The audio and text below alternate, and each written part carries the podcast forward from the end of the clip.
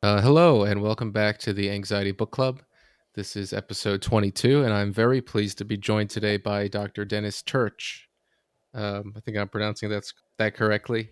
Dr. Tirch is a licensed clinical psychologist, founder of the Center for Compassion Focused Therapy in New York, author of six books, one of which we have the pleasure of reading and discussing today. It's called The Compassionate Mind Guide to Overcoming Anxiety. Dr. Tirch, I number one, did I get your name pronounced correctly? Number two, um, do you want to introduce yourself a little bit beyond what I've said? I want to thank you for having me here, and the name pronunciation sounds good to me. It, it's Tersh, and sometimes people say Turch, and I don't. I'm just cool with whatever it is. It's just nice to be here speaking with you, and it's uh, yeah, I'm a you know worked with compassion focused therapy, cognitive behavior therapy, Buddhist psychology, and acceptance and commitment therapy for many years. And really with a focus on cultivating courage and helping people use compassion to train the mind and body to respond to anxiety and threats in new ways. That's kind of my wife, Laura Silberstein Tirch, and I. That's the pond that we swim in. That's our life's work. And as a result, it's wonderful to be here to talk about these things with you. Yep, I'm I'm super excited. I also was reading in your biography you play a little country blues style kirtan music. what's what's going on with that? You know, I've been a guitar player for about 40 years. I'm 52 and it's a passion and a consuming passion and over the last few years blending spirituality with different forms of guitar like country blues finger picking or or jazz manouche kind of like stuff. It's just trying to fold different world traditions in to create music that has you know resonance is sort of a big passion uh, of mine and of my buddies yeah that's awesome i'll i'll i'll uh ping you at some point to get some audio clips of that i'd love to hear. Oh awesome. Um, maybe that would even be a cool thing to hear in the in this episode but um i guess what i'm really excited to talk to you about today which seems to be your life work is uh, compassion because i i have the sneaking suspicion in my own anxiety journey that it's kind of the missing ingredient for for doing therapy or just doing life in a way that's not just kind of achieving ends or achieving goals or doing exposures but maybe um, having a decent time as we go about uh, doing some of the hard work. So, can you talk a little bit about because this is the first time I've I'd even heard of something called compassion focused therapy? Can you talk a little bit about that, what that is, and and what the goal of it is? Oh, absolutely. Thank you for asking, and I, I really appreciate the way you described compassion and perhaps the role of compassion in working with anxiety is bigger than symptom reduction or bigger than you know uh, specific therapy goals and more uh, as you said having a decent time having a decent life like living. Compassion it itself has a definition that is rather old but also that is uh, now being applied in new ways and that definition is a sensitivity to the presence of suffering in ourselves or others combined with a dedication to do something about it. Sensitivity to the presence of suffering blended with a commitment and a dedication to do something about it. And compassion focused therapy is a form of therapy, form of psychotherapy that was developed originally by uh, Paul Gilbert in the UK and further has been studied and researched the world over. And that form of therapy integrates elements of Buddhist compassion training with meditative practices and with a number of evidence based therapy traditions to, to help people use their body's innate capacity for compassion and warmth and grounding to better deal with threats and anxiety. Mm-hmm. Yeah, yeah, I hear that. It It sounds super useful, and I'm, I'm kind of wondering why it seems, and maybe uh, this is from the outside looking in, but it feels kind of niche. Why why isn't compassion um, more of a centerpiece in like cognitive behavioral therapy, or one of the first things maybe that a therapist would would talk to you about? Because I I haven't encountered it that much, and I've had plenty of anxiety therapists. So, Mm. what's the story there? It's a very good question. And, you know, in my own life as a person with anxiety problems, you know, I publicly identify as having PTSD and ADD, and, and I've had a lot of struggles, like a lot of us, right? And a lot of therapy. um, and I came to becoming a therapist after a lot of years studying Buddhism and studying contemplative traditions and, and like mystical traditions where compassion was central to the transformational process, like recognizing your own interconnectedness with all being and understanding that underneath your individuality, there is a, a flow of life, a flow of loving awareness that you're part of. In those traditions, the techniques are about accessing that, and that liberates you from suffering. It li- helps to liberate you from the grip of fear and, and greed and threat for thousands of years, you know, that's been practiced as a way to liberate ourselves from anxious suffering and from shame and self blame. And somehow, you know, empathy is referenced and and throughout the different, you know, uh, client centered therapies and uh, Rogers' work and Gendlin and and you know the therapeutic alliances discussed a lot and uh, different ex- experiential therapies emotion focused therapy, CBT, all, all the different alphabet soup of CBTs and FBIs and KGBs, you know, like so through all that, the concept's kind of obliquely referenced, but it's not really until like the beginning of this century that you know mainstream scientific psychology started to really take a good hard look at what the term compassion references and you know the good work of people like Paul Gilbert and, and other colleagues and Kristin Neff and the people at you know Stanford uh, and the Greater Good Science uh, kind of and good old Matthieu Ricard, those kind of folks started to to understand that human beings from the moment that we're born until the moment we die the presence of warmth, care, and compassion will affect our health and well being at every level, from our heart rate variability to our presence of mind to our pro social engagement. And part of the reason for that is that we, we've evolved so that warmth and care and compassion and kindness actually downregulate our threat detection systems. They downregulate excessive arousal, they lead to greater heart rate variability. They help us to deal with stress better.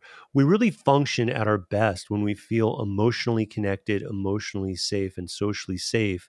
And when we have a flow of compassion in and compassion out. And that realization, the, the evolutionary emotional neuroscience and behavior psychology realizing that compassion could and should be a more central variable that we target has been pretty revolutionary. But as you suggest, Joshua, it's like it hasn't quite spread in the same way that it it could and and that it will actually as as a as a uh, as a target for therapy interventions. It'll happen. It's happening, but it's slow. Yeah, thanks for that answer. I think it's it's slow even in um, something that has taken off at least with I think greater speed, which is just kind of mindfulness, full stop.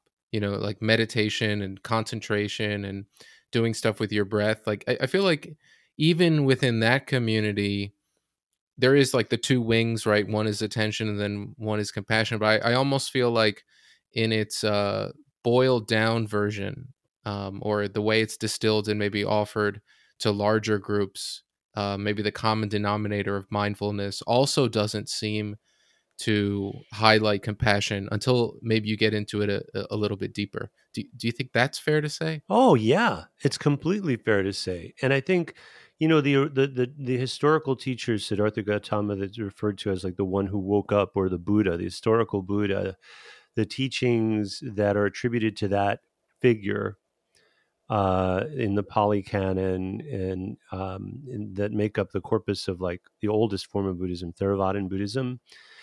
Like it took about 500 years before there was a radical shift in the ideal of the Dharma in in India and Asia from the original teachings of the Buddha, which were about individual awakening and equanimity and like compassion was not as central. 500 years later, the Bodhisattva ideal and an idea of interconnectedness being essential and the idea that compassion was the n- most important factor in waking up.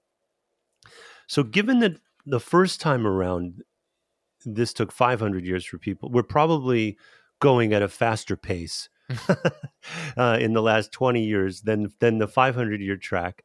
But there's there's probably a lot of reasons why psychologically and socioculturally that people they shy away from the idea of compassion maybe self-compassion has been a little bit easier to take for people than compassion in general which is interesting hmm yeah that is interesting i've actually heard the opposite where self-compassion well at least like I, I took the live online mindful self-compassion course and they cool. suggested that yeah yeah it was it was a, a good program. I've learned to publicly uh, rub my heart or chest with my hand without feeling embarrassed now. So nice. that's a that's a plus for me there. But I, yeah, I've heard from them that um, offering ourselves compassion um, is sometimes seen as you know like weak. Uh, I guess in our society. You know that's kind of true, but if you look at the data analytics for how many people are searching for self compassion versus compassion or the broadness of adoption uh, within psychotherapy traditions of self compassion as opposed to compassion. Because uh, I've looked at that stuff, and what you'll see is that it's generated a lot more interest and a lot more research, and there's many, many more people who want to adopt self compassion than the idea of like a compassion focused therapy or the uh, compassion cultivation training program.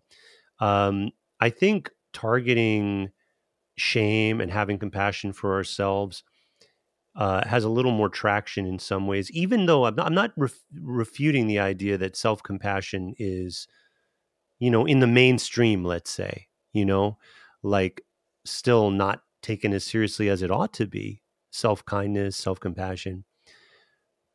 But I would suggest that, like, espousing compassion, like, for others and self as just one thing, like the idea that there is this mode of being, this default setting, your inner nature, the wisdom that you were born with, your birthright, is to have a flow of giving and receiving care that connects you to all beings, and that that when you are in that caring mode, that, that you're at your best.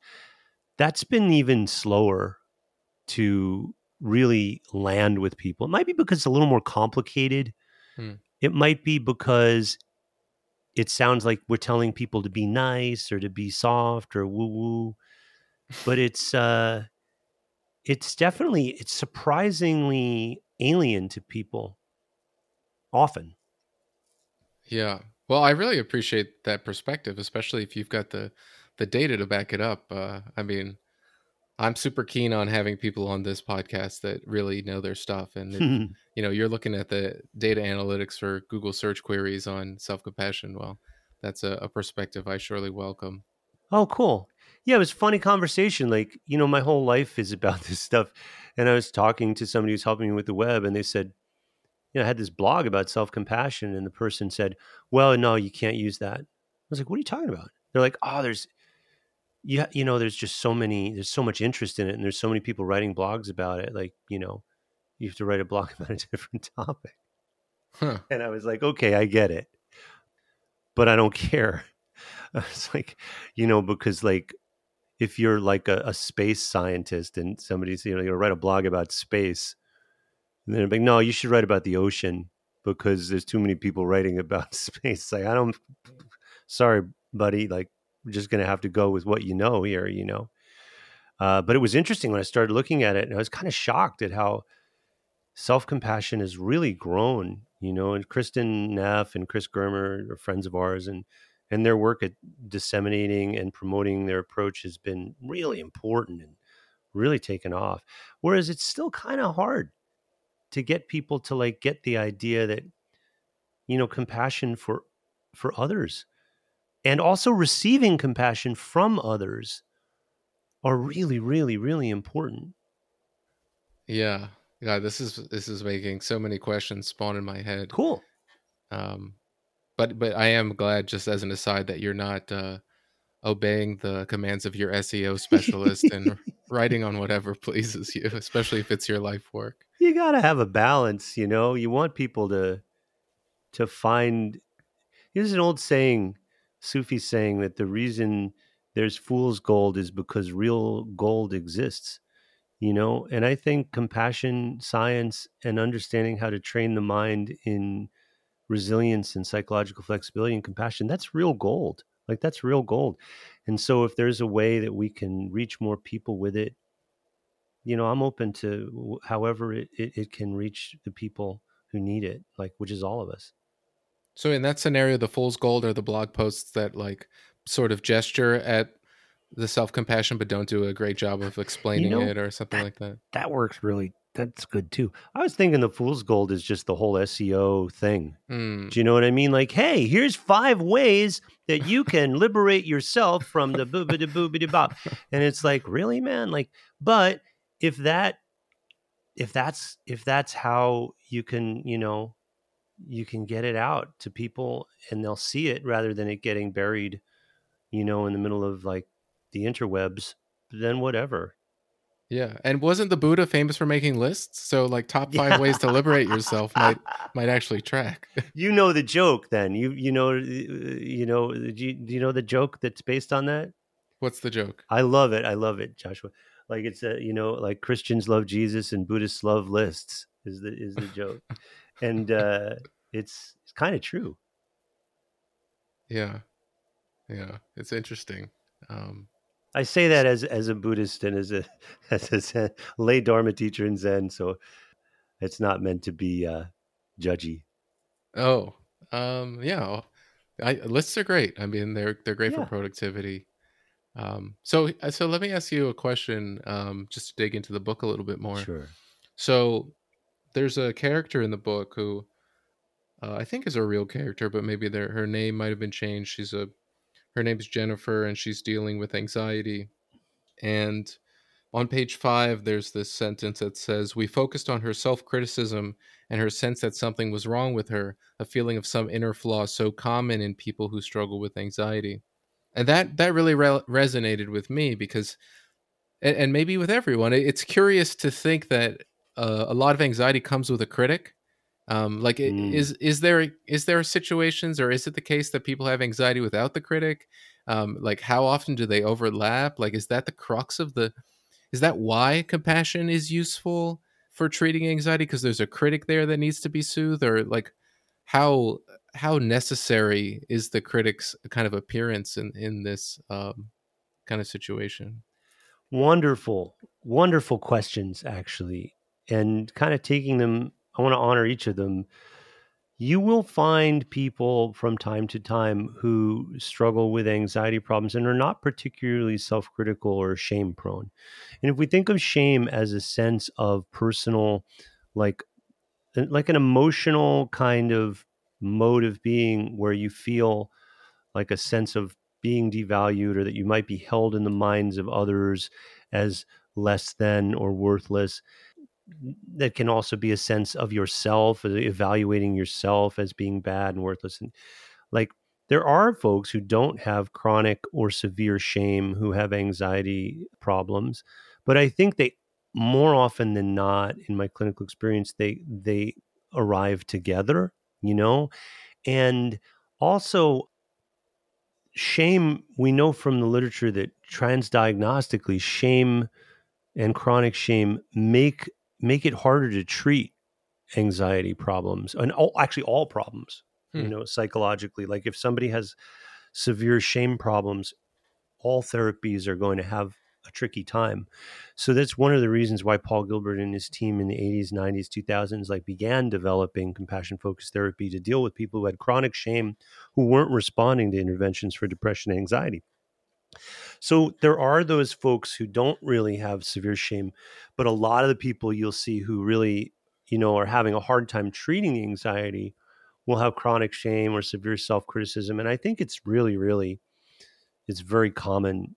There's there's more to it in tune with the other uh, questions that you had, but I, I, just want to pause there and let that maybe just kick it around for a moment, rather than just keep going does that make sense so far that like you can have it you can have anxiety problems without having shame problems but more often than not they'll be there together and like they make it harder to treat the shame yeah yeah I, i'm totally i totally get that and it's really interesting and it's you know it's sad for those it almost sounds like it's like the third arrow or something you have like mm. the thing that bugs you the anxiety about it the shame that's almost like the most heartbreaking part of it i think is the shame more so than the anxiety because you have people you know beating themselves up for something that you know they they're not at fault for.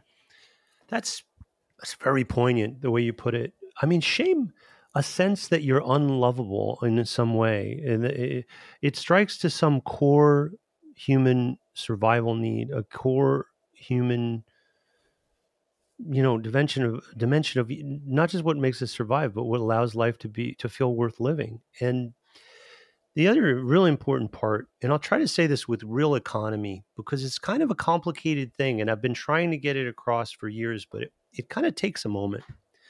So human beings like all animals have a really sensitive threat detection system and that's necessary if you think about like natural selection and evolution designing a species. You'd need the first thing is that it has to stay alive, right? Because if you don't stay alive long enough to procreate or you don't stay alive uh, you know for the for genetic material to keep moving, well then the light the, the, the species just ends and most species do end you know eventually like most species wind up extinct and and it's really hard for a species to make it on this planet. Humans you know we're having a reasonably good run of it and a big part of of that has to do with our unique threat detection system. So we have this 24/7 always on highly sensitive highly attuned threat detection system and our main evolutionary advantage is the way we think and the way we use language and the way we interact the way we cooperate and the way we care.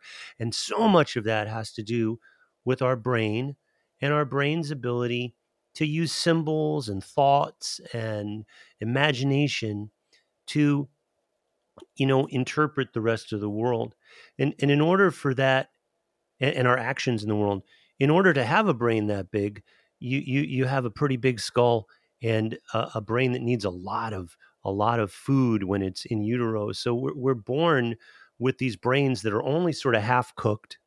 We're born pretty helpless relative to a lot of animals where they're born like like if a horse is born, it just pops out, it starts running around. Humans aren't like that. We need lots of time to develop the words and the language and the skills that we need in order to function in the world. So we have this species that has a really low birth rate and mm, infant mortality is very high without modern medicine and it's really it, birth is jeopardizes the mother as well. So the life of any individual human being like is really really important for the species survival more than a lot of other animals. Like a turtle has like 3000 eggs and like if only 1% or 2% make it that's fine for mm-hmm. the turtle like it's just the way it is. But we also have these fragile children fragile infants.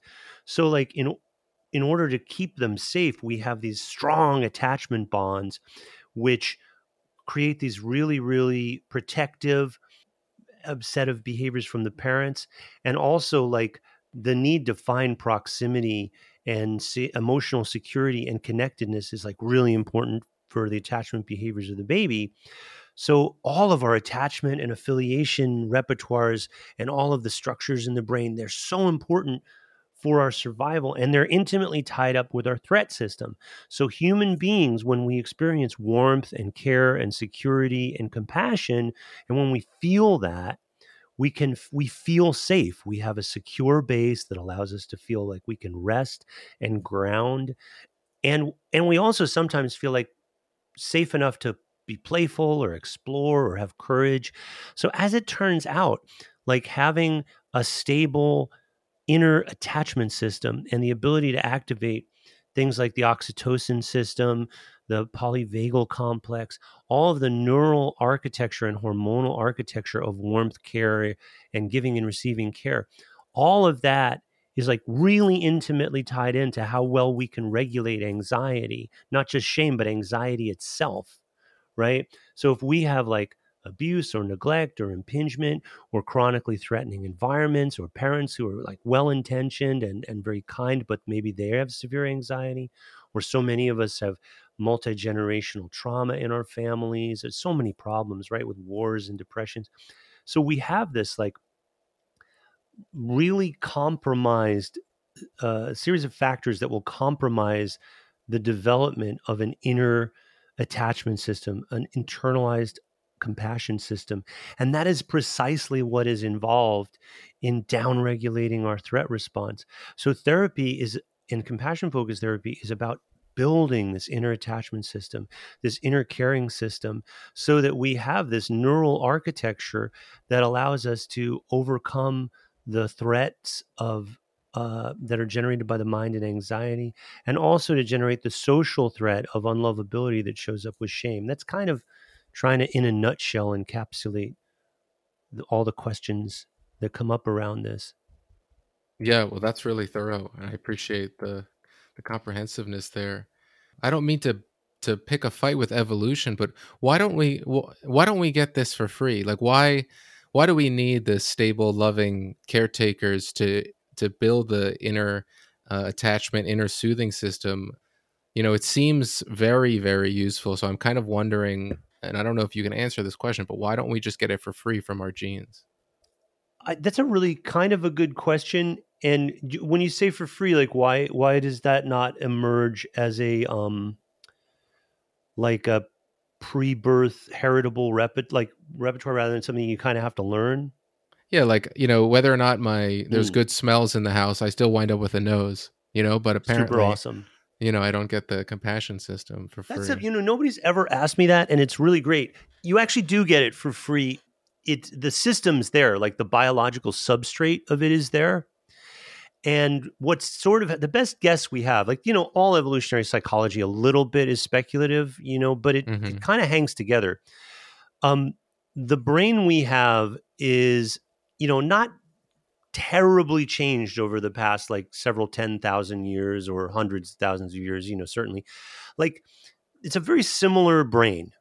And it and it has inside it like structures and uh, behavioral, if you will, like um, like programs or or algorithms that are older than humans. We, in many ways, we have like the brain of a reptile. I'm sure you've seen like MacLean's triune brain. We have a brain of a reptile that's wrapped in, uh, wrapped around it is there is a brain of a mammal, and then around that we have a primate, and then we have our human prefrontal cortex.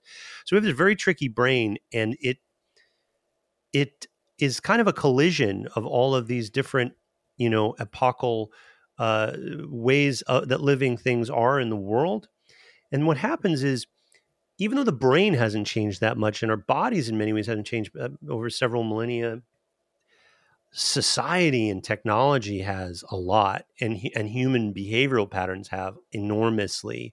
Um, it's kind of one of the side effects of having like a like a sort of a supercomputer-ish brain metaphorically which even even more powerful than a supercomputer it adapts it has parallel processing it finds symbols it changes and then we pass on that information so so what where we're at now is you know you have a brain and a body that was basically designed for caring and sharing algorithms to be dominant in small groups of people like originally around the savannas in africa like reasonable climate for our bodies with lots of co-parenting, lots of caring relationships, looking after each other, alloparenting, and resources basically not being like hoarded through agriculture cities and things like that. You know, that's kind of like what we're designed for. And then with the you know the kind of growth and change of human societies, civilizations, algorithms, you now have a situation where there's greater comfort, there's greater medicine, there's like hyper collaboration so that like I'm looking at a can of water, you know, sparkling water. There's like probably hundreds of people were involved in just bringing this thing into existence and poof it's here right in front of me and there's a screen in front of me that in a given probably in a day or a week i will probably see more images of competition and potentially violence or struggle or you know uh, money or greed or sex all those images i'll see more in a week let's say than my than generations of ancestors would have seen generations of them. So we have this kind of overdriven competition system in our societies. We have an overdriven threat system. We have like wars and depressions and insufficient allocation of resources. All that stuff together ha- predisposes us to be stuck in competition and threat mode and we've kind of like have a harder time with our social systems just cultivating and activating a general sense of warmth and interconnectedness and safeness. That's basically you know that's the company answer on this one. That's that's how it's tended to be seen within the cft community. Got it yeah thanks for that. There's some that reminds me a little bit in the book you make this distinction between uh, sort of the brains that we got through genetics and then our conditioning. And i think the metaphor you use is sort of hardware as referring to the genetic inheritance and then software mostly the stuff you just um, enumerated there at the end of your answer about conditioning and culture um, and all of that. But i do have a question here because that was just a statement. So on page 15 it talks a little bit about how if you have an anxiety problem or some trigger or something's coming up, it can be hard either for ourselves or for others to talk us down because for some reason even if our even if the thing we're afraid of is irrational it's somehow not always effective to try to use logic or other thoughts mm, or like rational reasons uh, for why our anxiety is not merited and, and therefore it's not the it's not maybe always the most useful tool for um, reconnecting us, you know, with something that feels safe.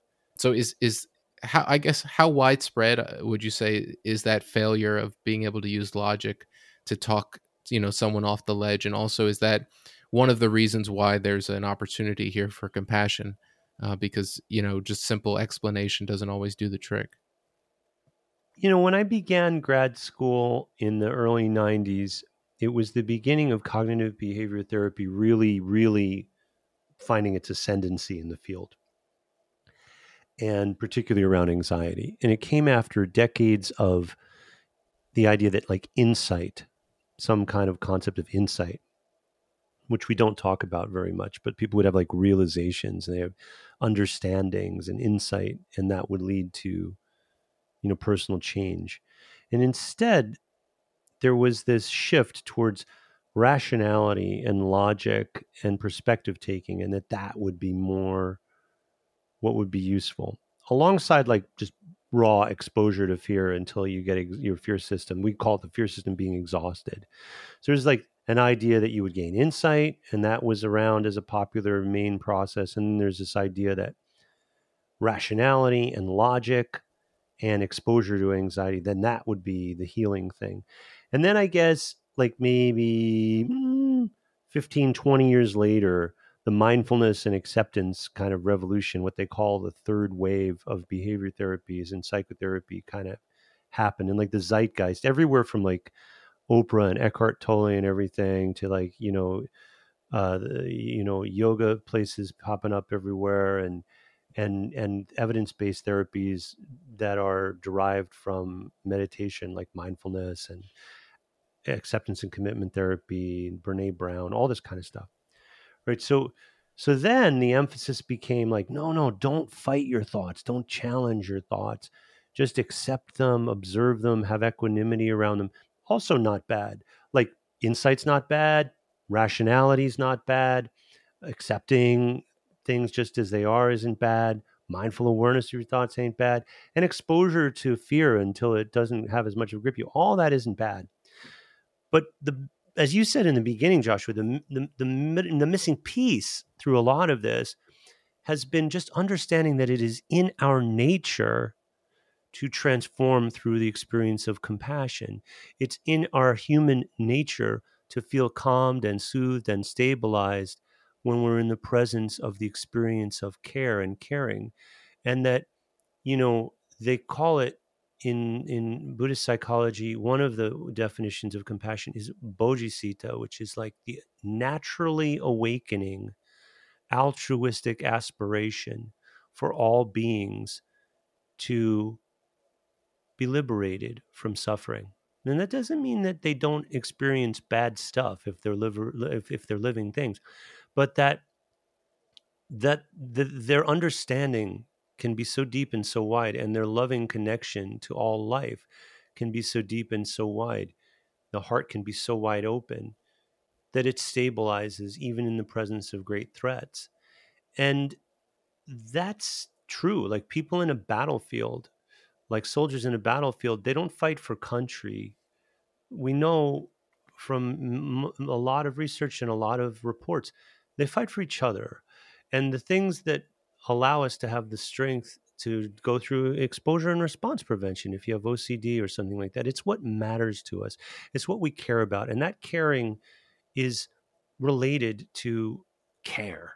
It's related to the emotion of caring and that caring instinct, the compassion instinct, compassion drive, if you will. It, and it changes everything. It, it, it, it, it's like a superpower. And it's just so important and transformational. So it's not like it's not, it's cool to do cognitive restructuring when it, you need it. It's good to have mindful awareness and metaphors. And I mean, there's so many therapy techniques that I've seen and that we use. And I've met with so many clients for so many thousands of hours. And when someone is able to touch that part of themselves that has a loving, open heart, so much becomes possible that just didn't even seem possible. It, you know, it just changes everything. Yeah, it's really beautiful. Mm. Um, it has that advantage, you know, of being a a really nice way to talk about you know humans and some of our capabilities. Yeah, so you know we've probably really whet the listener's appetite for the the huge benefits of of compassion, especially if they suffer from anxiety or other ailments. So maybe we could talk a little bit about the cultivation of it and some of the techniques that are in the book. One of them that struck me as novel because I hadn't been, really been exposed to it before was the the stuff you do with your imagination. And I think you make a really good point in the book that we can imagine all kinds of things and those things can do all kinds of or can lead to all kinds of different emotions like you can imagine you know a bunch of snakes in your bed and that will scare you uh, so why not imagine something awesome or super comforting um, or soothing because maybe it'll have that sort of effect and uh, i practiced and i did one of the ones where you imagine i can't exactly remember what it was called but it, it's like the image of the most soothing version of yourself or even some other person or being and sort of imagining being embraced by it or accepted by it or like feeling its loved and yeah i did that it felt really good i'm so glad and i love the image of the snake, snakes in the bed like you know, i could feel my own back go like eh. you know it just it just is such an amazing thing that we even kind of take it for granted you know like you imagine your favorite food and you really picture it and what it would smell like and your body if you do that for just a little while like 10 15 30 seconds your body will start to have gastric juices and it's like ready for that food you know it gets hungrier you know? Or if we sometimes we'll do this exercise in, in group training and like we, eh, we everybody closes their eyes they focus on their breath and they remember a really beautiful time where somebody was they loved was with them and they're joking around and the person looked at them and smiled and told them a joke. And you can't help but feel your you feel your muscles of your face like form a smile. Or if people like hear a scary story you know they, they're motivated. So wisdom traditions the world over like they really have known this for a really long time. And uh, in in Japan, in, in esoteric Buddhism, it was called uh, Sanmitsu or Mikyo, and in, in Buddhism in Central Asia and Tibet, you know, the Vajrayana form of Buddhism or Tantric Buddhism has lots of imagery that evokes these capacities and mantra and and and music and statues and and things that evoke these images and lots of meditations where people kind of imagine these beings and guru yoga and like older like techniques from like Vedanta and Samkhya philosophies all over the world, shamanic traditions. You you they call it like you become the God form. You know, like it's like it's a part of Kabbalah. It's a part of all the world's wisdom traditions. It's what we see people doing when they're acting. You know, like we're evoking the dimension of our being that we wish to be. We're turning on the algorithm that will lead to like greater liberation and awakening. We're practicing being the version of ourselves we wish to be through our imagination and our embodiment. And that exercise you described, the compassionate self meditation, it's like I love it. It's a, it's entirely secular. It doesn't ask any beliefs. You don't. It doesn't have to attach to any, you know, religion or belief system beautifully adapted kind of uh, by Paul Gilbert and you know everybody does their own version of it but it's just finding a version of yourself that has wisdom strength and commitment and that is caring and caregiving and imagining it embodying it what would it be like to become that being how would you walk in the world? How would you act? There's a great uh, video called you could look it up on youtube uh, compassion for voices video. And it was made you know with the voice hearing movement in uk for people who you know schizophrenia or live with schizophrenia or who are voice heroes hearings. But it doesn't matter. It could be any kind of voices you know like if you didn't know that you'd think it was just our inner monologue when you see the video and it just illustrates this whole process of training the mind and using imagery to evoke our compassionate way of being and i'm so glad you enjoyed it like that that practice. Yeah yeah i'm glad to uh i'm glad to have found it and and for your contribution. Something something else that struck a chord with me on sort of around pages 68 and 69 is how can, compassion can maybe help us unpack anxiety which to to my I don't know if I would say surprise, but something I've realized in myself is that anxiety rarely is like this pure fear. Like there's often, at least for me, especially if it's not just like a snakes, if it's something mm-hmm. more complicated, uh, like social relationships, things in in the in a human life. There's stuff underneath there. There, there there's frustration, there's sadness, um, maybe there's self-loathing, or there just it, it, there there tends to be stuff underneath it, and um, I'm curious about how compassion can help people sort of unfold this fear origami and and and maybe see what's inside. You know, that's another. You've got excellent questions. Um, the short and maybe a little too technical of an answer is that threat and anxiety narrows our focus and narrows the available behavioral repertoires. That's one of the primary functions of threat detection is its repertoire narrowing so that you pay attention to the to what you need to pay attention to. So we're having a lovely conversation, you know, we're pretty focused on the topic, but if we wandered away, or if I say, "Hey, listen to some of that guitar music right now," or if we, you know what I mean, like if we went on Zoom, it's like, "Let's have a watch party for Schitt's Creek," you know what I mean? like any of those things, we could do them. We're not going to do that, but we could. But if there was like all of a sudden, you know, like somebody, like a bear burst into my room, you know, like all of my attention would be on hey it's great talking to you gotta go you know like there would be a bear in the room like that would be pretty important that i put all of my attention on it and all of my attempts any behaviors would be like dealing with that threat right? And that threat detection system happens for real threats but it also happens for you know what anxiety is and anxiety is like a threat response to things in the mind. Fear is a threat response to things in the outside world it's how we use that word and anxiety is you know, a, a threat response to mental, symbolic, or rep, you know, representations. And our our neural network, our, our like cognitive, you know, uh, verbal network, it, it's designed as a network. It's interrelated. So when you have threats, whether they're social threats or physical threats, or they're real or imagined threats, when that threat system is activated, bloop, your brain is going to have a narrow focus. Now, the thing that emotional safeness, caring, caregiving, and care receiving activation of affiliative networks, activation of the polyvagal complex, when we have a rest and digest and tend and befriend network going, what happens is we slow down and we have broader attention and we have broader behavioral flexibility. Psychological flexibility proceeds from emotional safeness and affiliation and caring. And what, what then happens is we can take perspective, we can mentalize, we can have empathy, we can have sympathy, and we can experience thoughts as thoughts as what as what they are, not as what they say they are.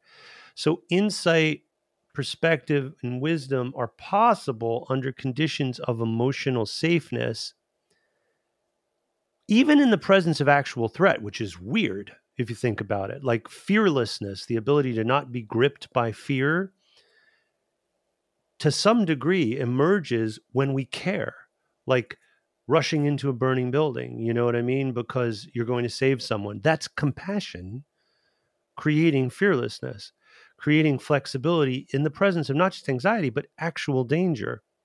So, to directly return to your question, that capacity for insight, disentangling things, clear seeing it's referred to in buddhist psychology clear seeing uh, the, the, the, famous uh, book by the dalai lama is called kindness clarity and insight you know? And kindness can lead to clarity and lead to insight. Compassion leads to clarity and leads to insight. It's it's an astonishing thing. Yeah it really is quite quite something I feel like on the journey that I've been on, I keep thinking I find the thing you know like mindfulness was the thing or like uh exposures for my ocd was the thing and now compassion like i'm really interested in it and i i wonder you know where this sort of buffet sampling of cool and interesting um ways of living i wonder you know where where it will take me next or, oh. or maybe that this is it no well you know they're facets of the same diamond honestly. Like they're aspects of your consciousness coming to know itself. And they go well together. Like my wife says like you know uh, compassion focused therapy uh, plays plays well with others and shares its toys you know? Like so i do a lot of exposure and response prevention and i do a lot of mindfulness training and i do a lot of compassion training. And you know you get grounded you slow down you cultivate a personal practice so you can stabilize you imagine yourself as a compassionate being who is going to face fears. You uh, then you begin the ERP. You evoke the fear, feared fantasy.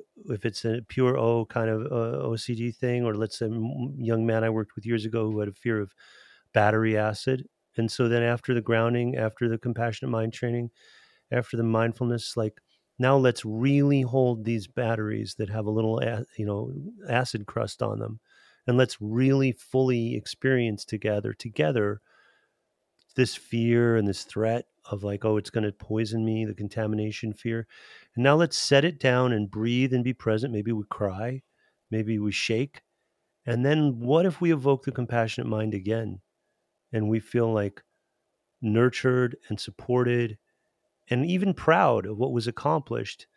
And what if that's how we learn to respond to an intrusive thought, like with that degree of r- resolute, loving strength? It's a hell of a way to ride, and it's like it's nothing new. It's it's it's just wisdom and practice what you i mean what you just said uh, i mean almost inspired tears in myself because that was just such a a beautiful way to to describe I, I think what you're saying to be like the wisest way to do an exposure. I've never heard you know someone des- describe how to go about doing erp with such sort of gentleness and um and care. I mean that is just it's it's incredible what you've just said. Well thanks. And it's to the degree that that was meaningful to you, it's owing to the work that my clients have done and what we've done together. And it's hard won by them and by us together because we've had to be in the presence of terror together. And, you know, as a person with PTSD, like I get it. I know what it's like to feel like to ugly cry, as the kids say, to like be so terrified that you don't think it, that life makes sense anymore, and to be so ashamed to feel these feelings that maybe you think you shouldn't feel. And like, how can you be a human and do ERP? Once you've once you got it a little, you know what I mean? Like once you get the joke and you know that like, hey, wait a minute, man, like it's a false choice to be loving or courageous. It's a false choice to do real rigorous exposure. Like it's scarier to do open hearted ERP. it's actually scarier. It's more intense. It's not avoidant, but it begins and ends. It has like a beginning and an ending that is in compassion. So, like, I just love that you're like sharing your experience and you're part of a big family, man, like of, of, of people who are walking this road together. And, and I think it's important for us to remember that together. Totally. Totally. Yeah, that's awesome. So, um, yeah, we've al- already talked for quite a bit, and I want to be respectful of your time. So, let's say someone wants to engage a compassion focused therapist. This book, I am assuming, is a good start, or, or, or where else should they look? That's a good beginning. And um, our website, mindfulcompassion.com, has it's going to have more and more resources. But right now, if you go to the section that says resources, the tab resources, and you click on meditations, there's a you know there's over five hours of different guided meditations from compassion focused therapy and acceptance and commitment therapy and the Dharma that we recorded that are in other books and in that book. So that's a good place to check them out. There's the compassionatemind.co.uk, which is the British Compassionate Mind Foundation. Um, and there's, you know, if the, if you started with those two links, uh, we we can help you find people to do this kind of therapy with, or self-guided kind of resources, and hopefully we'll have more and more things available as this as we try to grow this approach. Yeah, totally. I really think that by making you know compassion sort of like a first class citizen, right, mm. a seat at the table, really helps to not let it slip through the cracks. Because, and, and I would, I kind of would just be curious about your professional opinion, but like what percentage or like how much? And I've been to like the IOCDF, the um, OCD. Foundation's mm-hmm. thing in in Texas a couple years ago. Like how much of ERP is being done with compassion in mind, or or how much of it is it's kind of an afterthought? Very little. I would say a ton of ERP is done in a compassionate way by compassionate people who are using best practices of behavior psychology and many many of them are aware of mindfulness and many are even like aware of self compassion. And, you know, there's a you may have seen on YouTube a, a keynote I did at I the International OCD Foundation. I love that organization.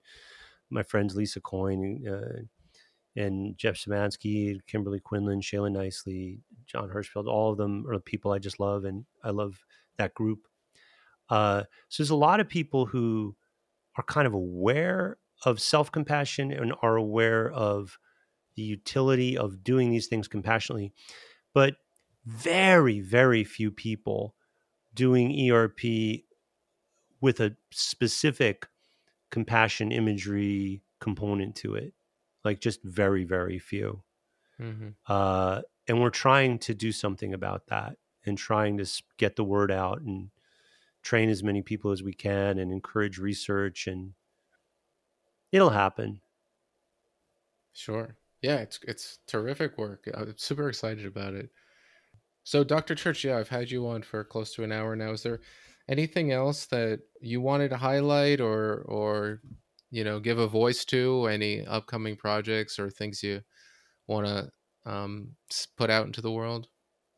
Yeah, you know, um, I'd like if you're listening to this and any of this has spoken to you, like part of me would like to say go to my website and go to twitter and you know look at the books i wrote or blah blah blah. But it you know I'm not just saying this to it's really not about me. And and I certainly I'm you know I'm not the uh, I'm not the guy who came up with any of this or the person who came up with any of this. And it's all ancient and science just validates it. So if you really want to do something pick a practice like even if you pick it from our website or somewhere else and like really do it for a week like if you do the self-compassion break from Kristin Neff's website or if you do the centering rhythm breathing or soothing rhythm breathing from our website give yourself 10 minutes a day for a week or two of a mindfulness practice and then do one of the compassion imagery practices like just a few times you know read a little bit about this. Do something kind for yourself. Like return again and again to what you need to heal and pursue your recovery and your transformation. Because like every one of us that heals and transforms and shares it with even one other person we're doing our job. We're like beginning to pay the debt for having a human body. We're we're beginning to free ourselves and you matter if you're listening to this you matter probably more than you realize. And you're probably harder on yourself than you ever ever needed to be. And the answer can be in being loving to you and the people around you and like get free because we don't have enough time. And you getting free is like infinitely more important than you checking out my shit. So get free. And if you're stuck reach out to people like me like josh who are around you who like we just want to help each other that's what i'd like to plug i'd like to plug the listener's personal liberation. That's it. That's awesome. Well, Dr. Tirch, thank you so much for your time. It's been really an enormous pleasure to have you on the podcast.